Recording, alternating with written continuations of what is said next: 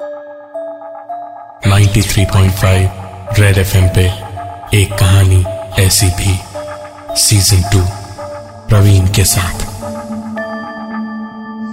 मनोहर रोज की तरह अपने उसी रास्ते से घर लौट रहा था, जब उसने अपने सामने दूर से ये एक्सीडेंट होते देखा। साइकिल रोककर एक झलक देखा तो कार की हालत बहुत खराब थी। हॉर्न का बजना पहले तो लगातार रहा, लेकिन फिर रुक रुक के पूरी तरीके से बंद हो गया। मनोहर थोड़ा और करीब पहुँचा। देखा, एक आदमी गाड़ी से आधा बाहर और आधा अंदर। बुरी तरह से जख्मी था। उसका सर पूरी तरह से फट चुका था और खून बहुत बह जाने से शायद अभी तक तो मर ही चुका था। मनोहर ने देखा कि एक मोटा सा, पैसों से लबालब भरा हुआ बटुआ और एक बहुत ही महँगा मोबाइल फ़ोन वहाँ पास ही पड़ा था। उसने इधर उधर देखा और लालच में पड़ के मोबाइल फ़ोन और बटुआ उठाकर अपनी जेब में रखा और इससे पहले कि कोई वहाँ पहुँचता, चुपचाप साइकिल पे पैडल मारता हुआ आगे की ओर निकल गया। मनोहर के हाथ तो आज लॉटरी ही लग गई थी।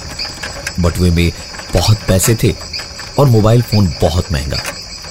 मनोहर साइकिल चलाता हुआ जा ही रहा था कि रात के उस सन्नाटे में एक बार फिर थोड़ा आगे किसी कार के हॉर्न की धीमी धीमी आवाज़ आ रही थी। वो जैसे जैसे करीब पहुँचता जा रहा था। वैसे वैसे मनोहर को दिख रहा था कि एक और एक्सीडेंट हुआ था आगे। गाड़ी तो वैसे ही लग रही थी, जैसा उसने कुछ देर पहले देखा था। करीब पहुँचा तो मनोहर को अपने हर सवाल का जवाब मिल गया। ये वही गाड़ी थी, और उसमें से आधा अंदर और आधा बाहर लटकता हुआ वो आदमी भी था। और हॉर्न भी वैसे ही रुक रुक के एकदम से अचानक ही बंद हो गया। झिंगुरों की आवाज़ ने सन्नाटे को तोड़ा और मनोहर को जैसे अचानक बेहोशी से होश आया हो, उसने तुरंत अपनी जेब टटोली तो पाया कि वो पैसों से भरा बटुआ और मोबाइल फ़ोन उसकी जेब में वैसे का वैसा ही था। मनोहर वहाँ एक पल भी और नहीं रुका और चुपचाप वहाँ से निकल गया।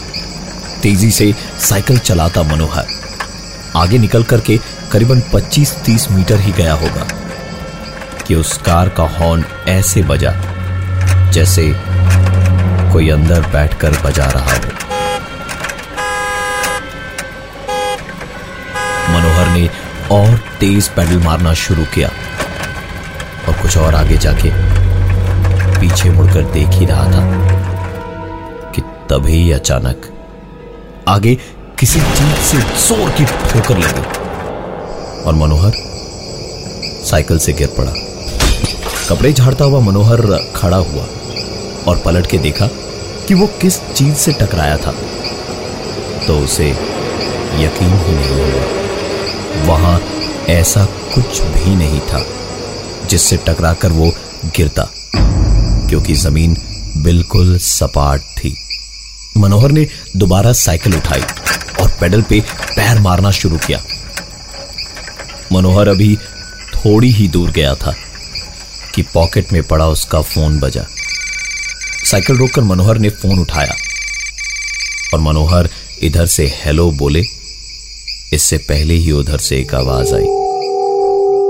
मेरा नाम अंशुल है। एक घंटे पहले मैं मर गया। प्लीज़ मेरी बीवी को यह मैसेज दे देंगे। मनोहर ने तुरंत फ़ोन को ऑफ़ कर दिया और इसका सिम कार्ड तोड़कर फेंक दिया और एक गहरी सांस लेकर आगे की ओर बढ़ा। तेज़ी से साइकिल चलाते मनोहर की तेज साँसें एक बार और भारी सी तब हुई जब उसका फ़ोन दोबारा बजने लगा। मनोहर ने साइकिल रोककर जेब से फ़ोन निकाला। तो ऐसी खुशी हुई, जैसे मुर्दे में जान आ गई हो। ये वो फ़ोन नहीं था, जो उसने उठाया था। ये तो मनोहर का अपना फ़ोन था, जिसकी रिंगटोन मनोहर द्वारा उठाए गए उस फ़ोन के जैसी ही थी। मनोहर ने फ़ोन उठाया, क्योंकि उसे लगा शायद यह फ़ोन घर से ही होगा। लेकिन फ़ोन उठाते के साथ एक बार फिर। मेरा नाम अंशुल है। एक घंटे पहले मैं मर गया। प्लीज़ मेरी बीवी को ये मैसेज दे देंगे। मनोहर का गला डर से सूख गया था। ये सोच के कि उसका नंबर कैसे मिल गया किसी अनजान आदमी को। ज़्यादा वक्त बर्बाद ना करते हुए मनोहर साइकिल तेज़ी से चलाने लगा। कुछ देर आगे गया तो उसने एक बात सोची। रोज़ाना तो रास्ता पंद्रह मिनट में खत्म होकर वो घर पहुँच जाता है। लेकिन आज अचानक पिछले एक घंटे से वो आधे रास्ते ही पहुँचा है। किसी भी हालत में मनोहर को जल्दी घर पहुँचना था।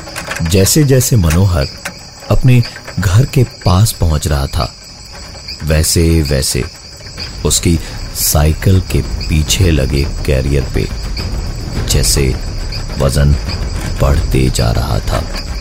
जैसे कोई बैठा हो उस पर, मनोहर बिना पीछे देखे और ज़्यादा ताकत लगाकर पैडल मारता ही रहा।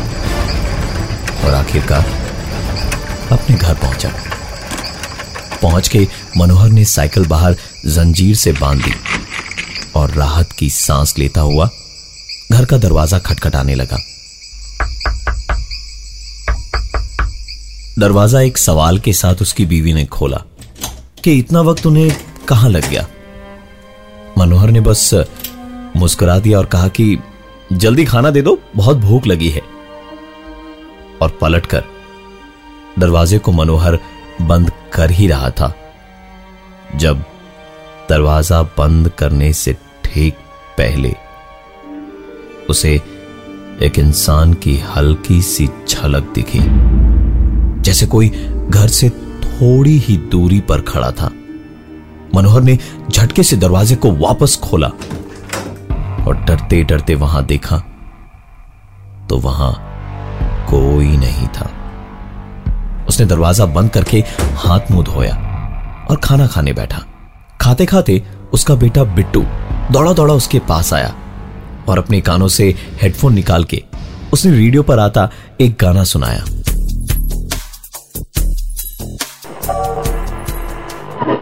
मेरा नाम अंशुल है।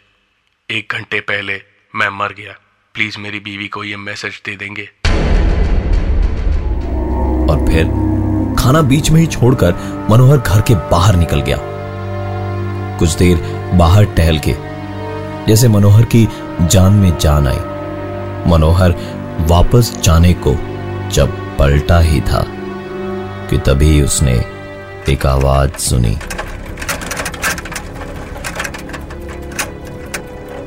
मनोहर की साइकिल जहाँ जंजीर से बाँध के वो घर में घुसा था, दौड़ के वहाँ पहुँचा तो देखा साइकिल स्टैंड पे ही लगी है।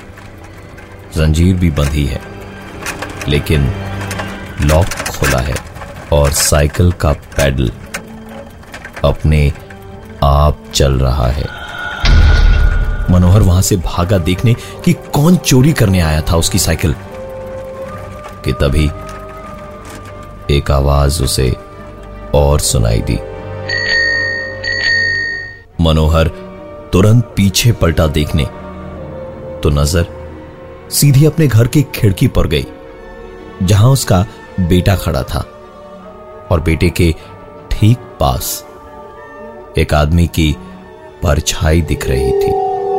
मनोहर तुरंत वापस भागा घर के अंदर और ज़ोर से दरवाजे को खोलकर घुसा, ऐसे जैसे दरवाज़ा तोड़ ही देगा। और अंदर घुसने के साथ ही अपनी बीवी पर बरस पड़ा। कौन था अंदर? कौन आया था यहाँ पर? कहा छुपाया तुमने उस आदमी को? झूठ मत बोलना। मैंने अपनी आँखों से बिट्टू के पास उस आदमी को खड़ा देखा है। मनोहर की बीवी लाख कहती रही, उसे समझाती रही। लेकिन मनोहर मानने को तैयार ही नहीं था। मनोहर की बीवी ने कुछ देर तो सुना।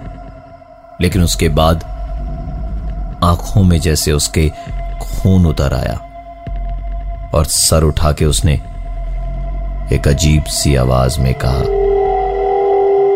वही था जिसका मैसेज उसके घर वालों को तुमने नहीं दिया। मनोहर का बदन तो जैसे वहीं के वहीं बर्फ़ के जैसे जम गया और उसकी बीवी अगले ही पल अपना सर पकड़कर तेज सर दर्द की शिकायत करते हुए अंदर चली गई। उसकी शक्ल देखते ही समझ आ रहा था कि सचमुच बहुत ज़्यादा दर्द था। बीवी के ऊपर इतना चिल्लाने का पछतावा हो रहा था मनोहर को। अंदर जाकर वो अपनी बीवी के पास बैठा और प्यार से उसके सर को दबाने लगा।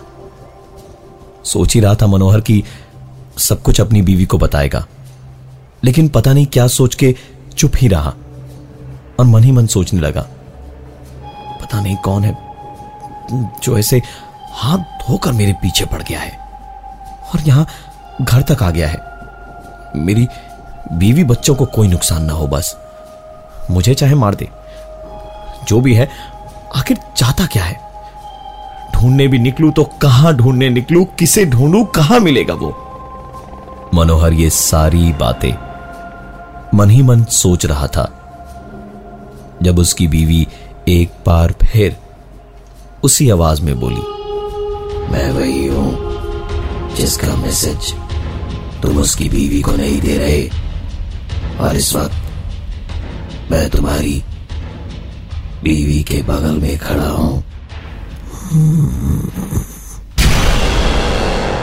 मनोहर क्या करे या ना करे उसे कुछ समझ नहीं आ रहा था। मनोहर बटुआ और मोबाइल लेकर घर से सीधा बाहर भागा कि चाहे कुछ भी हो जाए, उसके परिवार को कुछ नहीं होना चाहिए। मनोहर ने शायद यही सोचा था कि वो बटुआ और मोबाइल वापस वहीं फेंक कर आ जाएगा।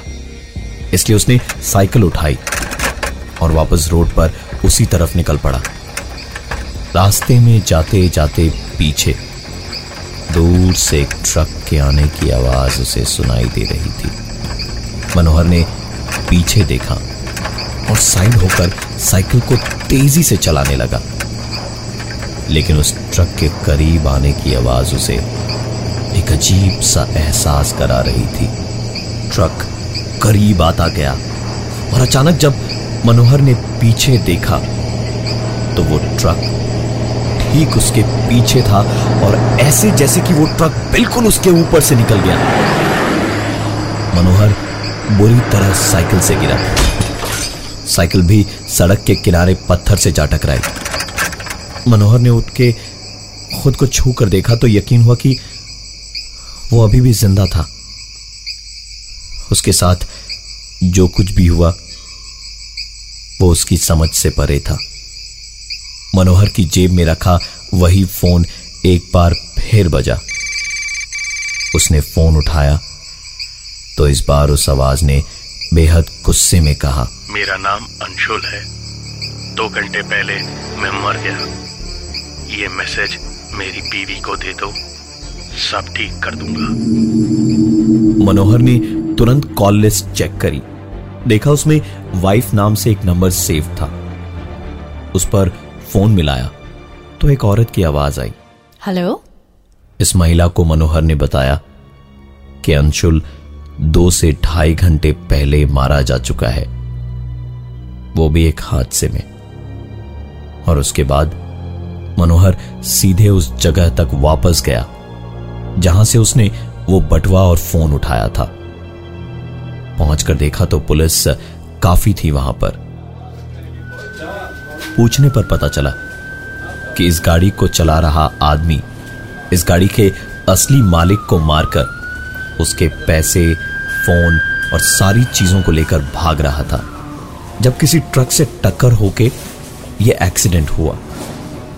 पुलिस वालों की आपस में हो रही बातों से पता चला कि यह गाड़ी किसी दिल्ली में रहने वाले अंशुल की है।